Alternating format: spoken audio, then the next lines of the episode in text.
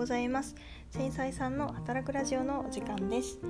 私は現在フリーランス3年目で3つほど仕事を並行してパラレルワークという働き方をしています、えー、そんな私が今までの経験をもとに自分らしい人生を歩むために必要な知恵をお伝えするという番組です、えー、今日のテーマは自己肯定感の上げ方についてです。で聞いてくださっている方から質問をいただいたのでお答えしていこうと思います、えー、自己肯定感の上げ方について知りたいです。実際本を読んだり自分を好きな点など書き出してみましたが書いて終わりという感じであまり私生活に反映がされないなと感じました。すぐに上がるものではないと思うので中村さんの経験上どのくらいの期間をかけたのかどんな経緯で上がっていったのかなどリアルを聞いてみたいです。という、えー、質問をいただきましたので私なりの答えをお答えしていこうと思います、えー、その前に自己肯定感とは何ぞやっていうところから、えー、お話しします。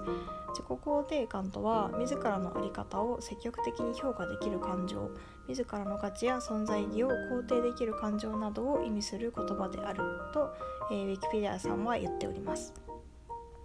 要は自分に対してどんな自分に対しても OK を出せることだと私は思っていますで自己肯定感が低いとどうなるかっていうと、まあ、こんな自分はダメだっていう風に受け入れることができなくてああ自分はなんてダメな人間なんだああ価値がない死のみたいなねそういう風にあの、まあ、落ち込んでいくというような感じですよね。で自己肯定感が低い人って何で自己肯定感が低くなっているのかっていうと他人の基準っていうのがベースになっているんですよね。他者評価だったり常識だったり他者の意見。でそこと比較して自分はどうかっていうふうに見ているので例えばえあの人はすごく高い目標を持っていて毎日努力をしているなと。でも私はそんな目標もないし目の前の仕事をただただやってぼちぼち生きているだけだ。こんな自分って価値がないな。生きている意味ってあるんだろうか。みたいな感じですよね。まあこれはあの過去の私なんですけども。他人と比較するっていう癖がついてる人って自己肯定感低いんですよ。だって他人と比較していったら必ず自分より上の人ってたくさんいるわけじゃないですか。ってなるともうなんだろうな。自分ってあダメな人間なんだ。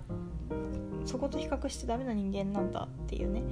で逆に言うと、えー、自分よりもできない人を見つけてあ自分は、えー、まだ優れてるなとかっていうその他者比較をすごくするようになってしまうんですよね。でそれって結構恐ろしくて。だもうえー、他者が自分に対しての評価を下してでそれが自分の評価になってしまうので、まあ、他者依存になっちゃうんですよね。認められたいとか、まあ、承認欲求がすごく強くなってしまうっていう感じですね。なのでまあそうだなこの質問に上げ方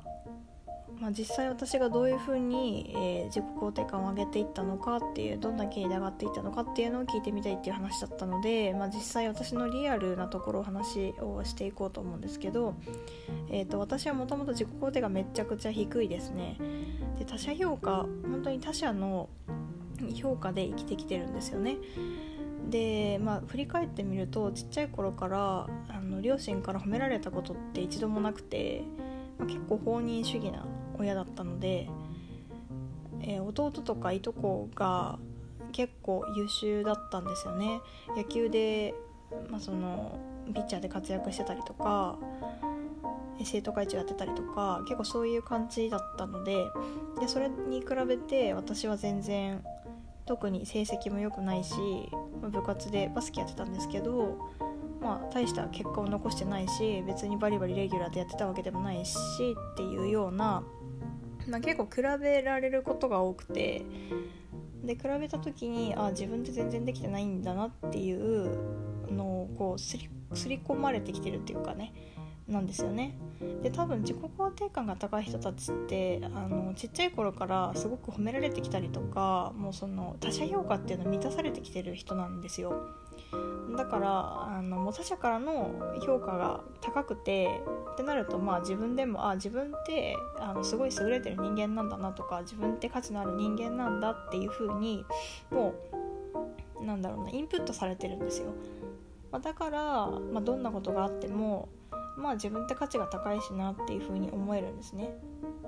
でこれそのもう本当にちっちゃい頃にそれをしてこなかった人たちっていうのは多分自己肯定感が低くてなんでかというと他者評価をされてこなかった他者にあの認められてこなかった経験があるとあ自分ってあ認められないんだ価値がない人間なんだっていうインプットをされるのでってなるともう周りと比較した時にうんなんだろうな。自分って優れてるとか優れてないとかっていう風に優劣をつけちゃうんですよね。だから他人から認められなかったら自分には価値がないっていう風にそこ満たされてない部分があるので他人から評価されたい評価されたいっていうのがすごく強くなっちゃうんですね。それが承認欲求なんですけど。なのでうん早い段階でうんなんだろうな。じその承認欲求を満たしてあげることってすごく大事なんですよね。でこれ年齢が上がれば上がるほど褒められることってすごく減っていくんですよ。本当に30代なんて特にですけど30になったらもうそれなりに社会人歴もあって仕事もやってきているので、まあ、どっちかっていうと、まあ、人を育てる立場になったりとか責任を負う仕事っていうのが増えてくるわけですよね。ってなるとできて当たり前ってなるので褒められることなんてほぼないんですよ。だから、うん、どうするかっていうと、まあ、結局自分で自分を認めてあげるしかなくてうんそうなんです。だからそれって結局努力なんですよね。自分で自分を認められるっていうその考え方を身につけるっていうのは。でじゃあ私がどうやってそれを身につけていったのか、まあ、自己肯定感を上げていったのかっていうとまあぶっちゃけると私はまだ自己肯定感自分で高いとは思っていなくてまだまだそのやっぱり承認欲求があったりとか認められたいなって思う時もあるし他人と比較したりする時もあるんですよね。だけどうーん、まあ、意識するようにしているのはどんな自分でもまあ自分は自分だしなって自分をそんな自分を認めてあげる、まあ、どんなダメな自分でも認めてあげるっていうところですかね。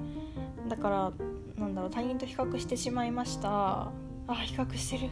また自分ダメだ。じゃなくてああまた比較してるわ。まあでもそんな自分もありだよね。とか